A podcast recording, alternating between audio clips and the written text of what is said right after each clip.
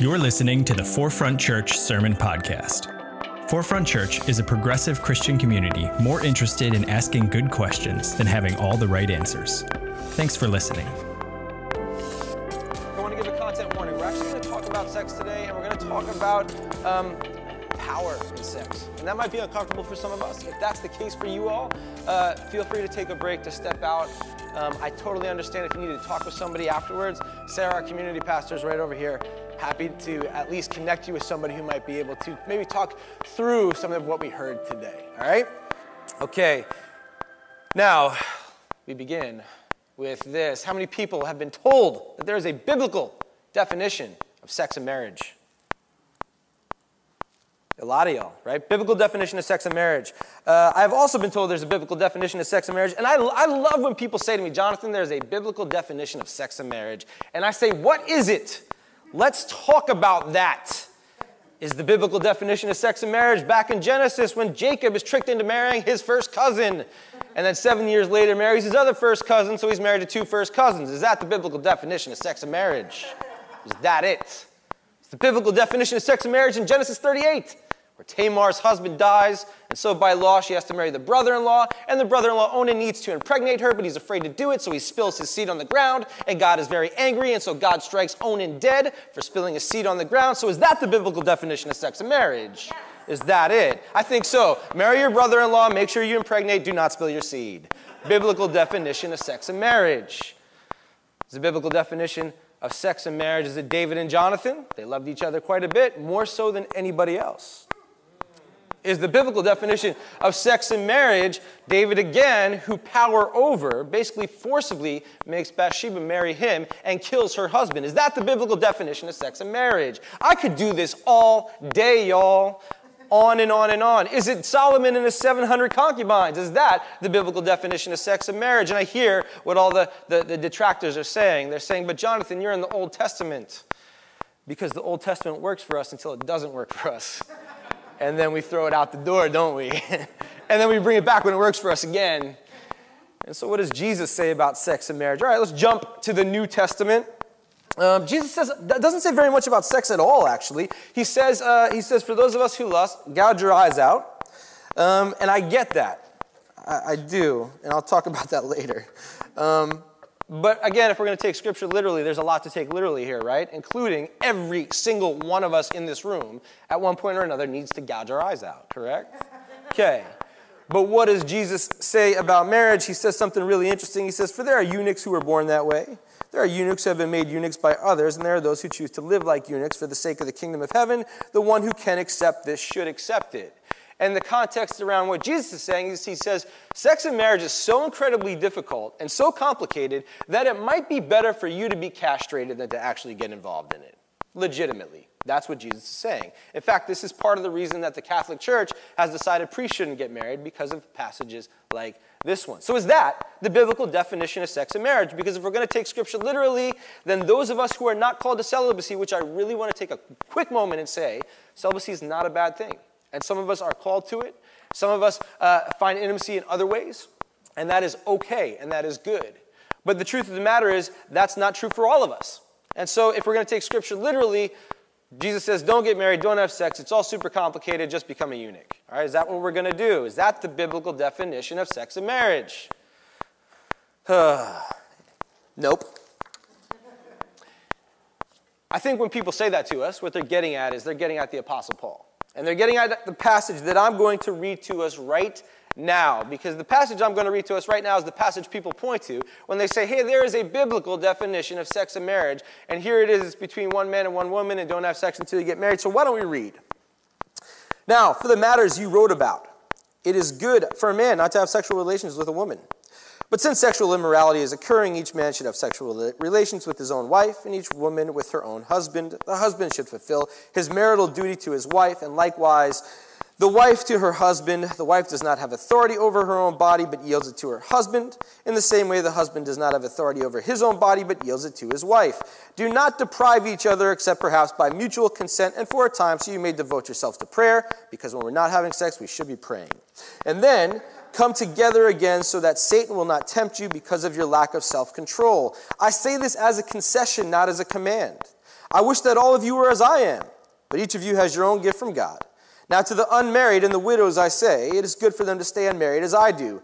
But if they cannot control themselves, they should marry, for it is better to marry than to burn with passion.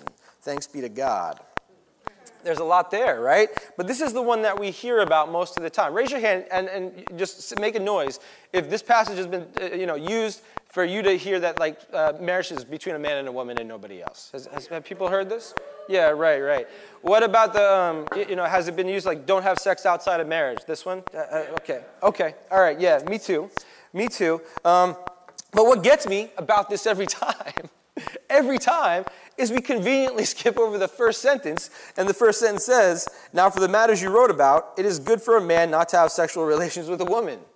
Right, right off the bat. And again, if we're going to take scripture literally, well, then this actually works out in our favor in some ways because it's saying either don't have sex or be gay.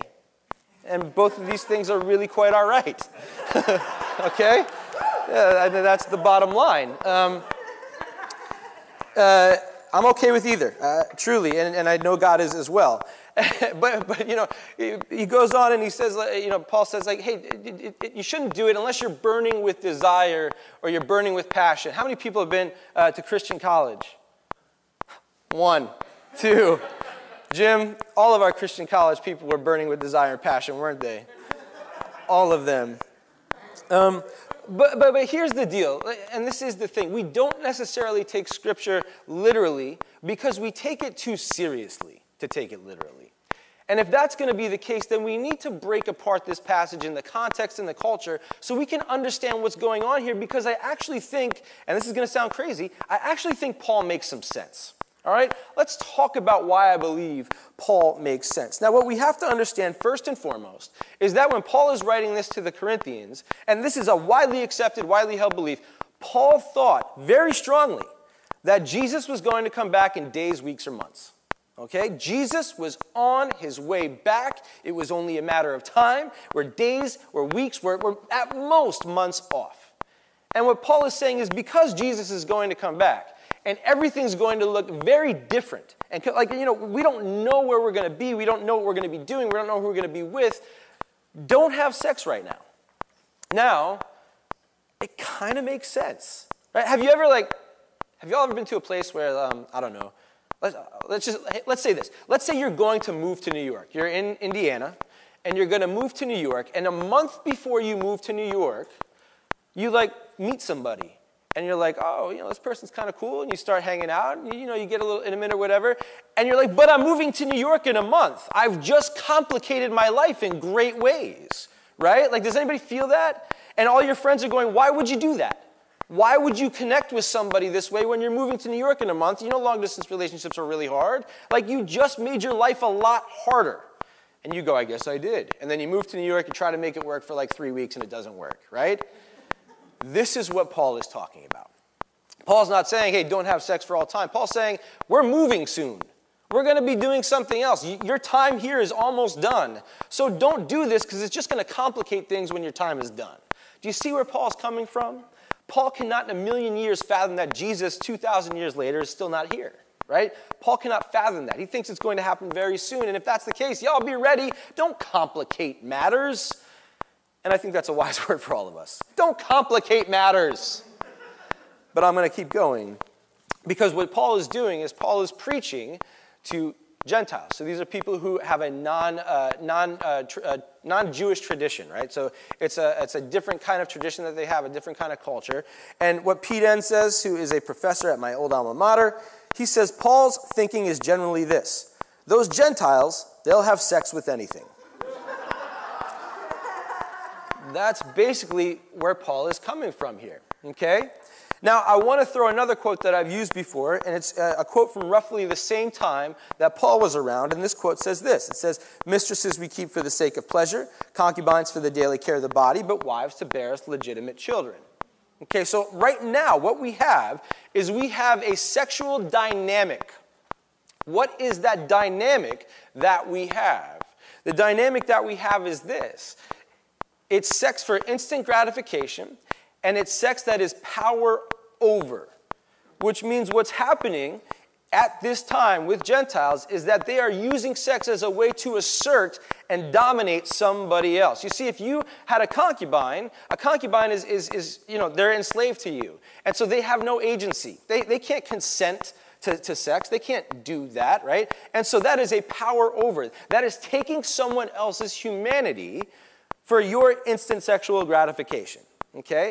Same thing with mistresses. You can uh, have a mistress, but that mistress back 2,000 years ago, the patriarchy was real. They didn't have a lot of sexual say. Once again, you have a man coming in and using power for instant gratification while using somebody else and taking away their humanity. And then the part that I think is just god awful and I struggle with is that in those times, uh, it was commonplace to have sex with boys or girls, young children. And this is awful. And we need to call it terrible and awful and once again, we have people with instant gratification using someone else and taking away their humanity for their own selfish gain. Okay, do we see that that is the case? That's what's going on in this particular instance. Okay, and so now when Jesus says, hey, if you're looking at someone lustfully, you should gouge out your eyes, I get that. Because what Jesus is saying is, uh, in that context, Jesus is going, hey, we know when we look at somebody lustfully, it's actually going to lead to a power play. It's going to lead to us wanting to assert our power over another at the expense of their humanity. And I would hate to see that happen because I'm all about equity, because I'm all about bringing people into an equal relationship. I'm not about someone using their power over another. So now this all makes sense to me, right? And so now, when Jesus says this and Jesus says, cast that into hell, I get why Jesus is saying, cast it into hell. Jesus isn't saying, like, don't have sexy thoughts. Some of you are having sexy thoughts right now. No. What's happening is that he's saying, don't use your power physically over someone else taking away their humanity. And that's what Paul is getting at too. And so because because we handle or because we uh, um, yeah I, I just lost my train of thought because I said sexy thoughts and now I'm thinking sexy thoughts. no. So what, what, Paul, what Paul is saying is he's saying this is not a power play. It's all set up to be a power play. And he uses this line. He goes like this He goes, Neither has authority over the other's body. Instead, both yield themselves to each other. So, what Paul is doing is Paul is saying, when you are going to think about sex, when you're going to have sex, when you're going to be intimate, you got to understand there's no more patriarchy. Now, the evangelical churches in the time would have hated Paul and would have kicked him out for being heretical because the patriarchy was real. Isn't it kind of funny 2,000 years later, the patriarchy is still kind of real? We still do the same thing to women? right? And, and, so Paul is saying, hey, no, this is an egalitarian relationship. This is you giving something of yourself and having something giving uh, somebody having agency to give it back, consent to give it back, and there's a reciprocity. There's a building of a relationship here. Now, the marriage part. At the time when Paul was around, context is always incredibly important. At the time Paul was around, the only way that could take place was in the confines of marriage. That was it, because I just finished explaining to you what happened outside of marriage, right? What happened outside of marriage? It was all about power, okay? So, in the context of marriage 2,000 years ago, this is the only place Paul could see this happen. But yet, Paul is ridiculously progressive because Paul is saying, like, listen, don't have sex, people are coming back. But if you're going to have sex, I don't want you to do it so you can, you know, use your power against another. I don't want you to do it just for your own instant gratification so that somebody else is just used and their humanity is gone. Because we are all fully and wholly made alive in the image of Jesus Christ. And when you're using that power, you're taking that from the other. Paul's not saying don't do this only in the context of marriage because you're going to be a crumpled up piece of paper, whatever you've been told, right? It's not that at all. It's have sex. Sex is good. Make sure that there's a reciprocity. Make sure there's consent. Make sure there's agency. Make sure that you're not taking power and humanity away from another made in the image of God. Do we get this? Do we feel it? Okay, we hate it. You know why we hate it? I'm going to tell you why we hate it.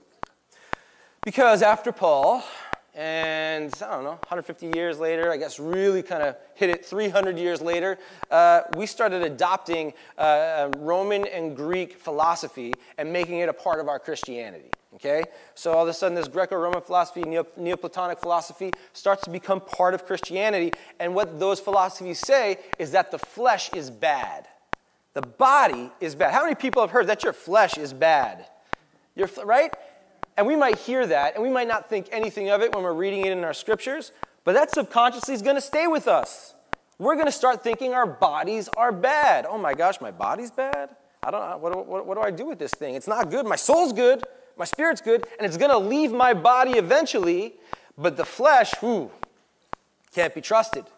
And because the flesh can't be trusted, I need permission from God in order to know what I'm supposed to do with this body, with, with this flesh, because I can't trust it, we can't trust it, you can't trust it, right? And so what we do is we start to find ways or, or make rules for permission. I remember about 20 years ago, a Princeton, uh, a priest from Princeton said that a crack addicted woman came into her, uh, or came into his um, office, and she said, Will God love me if I still smoke crack? And the priest said, Yeah, God will love you if you still smoke crack. And this woman says, Then I don't want to know that God. And I resonate with that because I think we are so attuned to feeling shame around our bodies, to feeling shame around relationships, to feeling that our flesh is broken, that we don't want a God who will love our bodies, right? We don't want a God who says sex is good. We don't want a God who says intimacy is good. We want a God who just gives us permission or doesn't give us permission. And so it's way easier for us to say, don't have sex till you're married, otherwise your body's gonna be bad, it falls in line with an old philosophy that has nothing to do with Jesus at all. We got to rescue our bodies, y'all.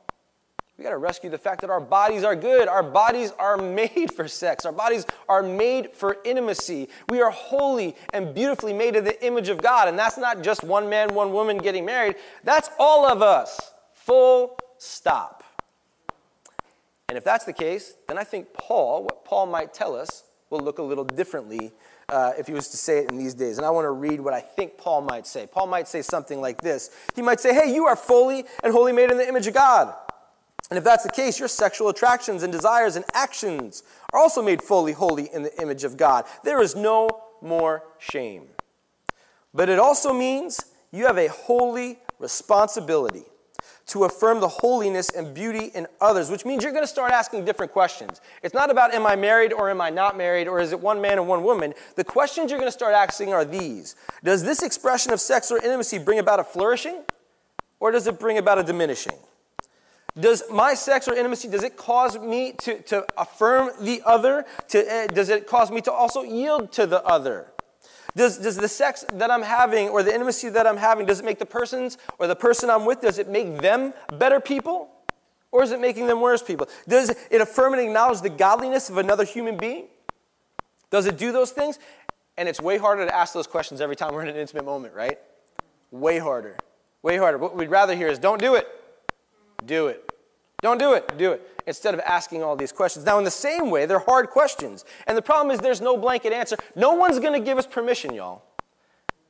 What we need to know is that our bodies are good, God is good, God made our bodies, God made sex.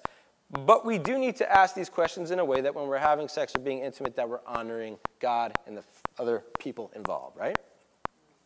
At the same time, we need to affirm and we need to call out that just we're, because we're a progressive church doesn't mean that anything goes. So if there is sex that is selfish, sex for instant gratification, sex for power, sex without consent, sex that doesn't affirm but makes one feel embarrassed or insecure or anonymous, that absolutely and completely goes against God's kingdom. Bottom line. So there is a way that we can have sex. And there is a way we can do it in a way that affirms what God has planned for us and the way that God has created us. And there's a way to do it without needing permission or needing the boundaries or needing the, um, you know, the black and white. There's a way to do that. But it's going to take a lot more work. Y'all want to put in that work? Y'all are like, nah, I'm just going to stay celibate. Which is what Paul said at the beginning. Now you see why. At the end of this, at the end of Corinthians, Paul says this. Paul says, hey, you know what? I don't care who you are. And he says it at the end of Ephesians 2. He says it in a couple places. He says it all over Galatians. He basically says, hey, there's no male, female, Jew, Greek. There's no slave. There's no master. There's us. We are a new humanity. We are a new humanity. And we are a new humanity in Jesus Christ. And what a new humanity means is it's not just us and God in our mind. Our bodies are a new humanity. Our bodies are good things. Sex is a good thing. We are a new humanity. And in doing so, our intimacy should be a part of creating that new humanity. Now, I'm not here as a pastor to give anybody permission because I'm not. I'm not here to get into your sex lives because the last place we should be diving into your sex lives is in church, even though I'm doing it right now. But the one thing I want to leave us with if there is a new sexual ethic, if there is a way to go about life in a way that honors God, in a way that follows Jesus, my thought is in every one of our physical encounters, or every one of our intimate encounters, are we creating the new humanity in the other?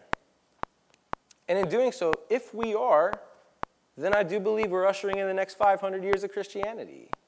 And I do believe we are ushering in the kingdom of heaven.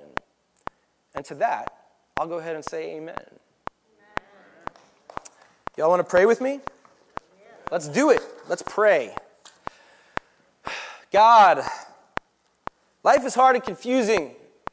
Sex and physicality and intimacy make it hard and confusing, even more so.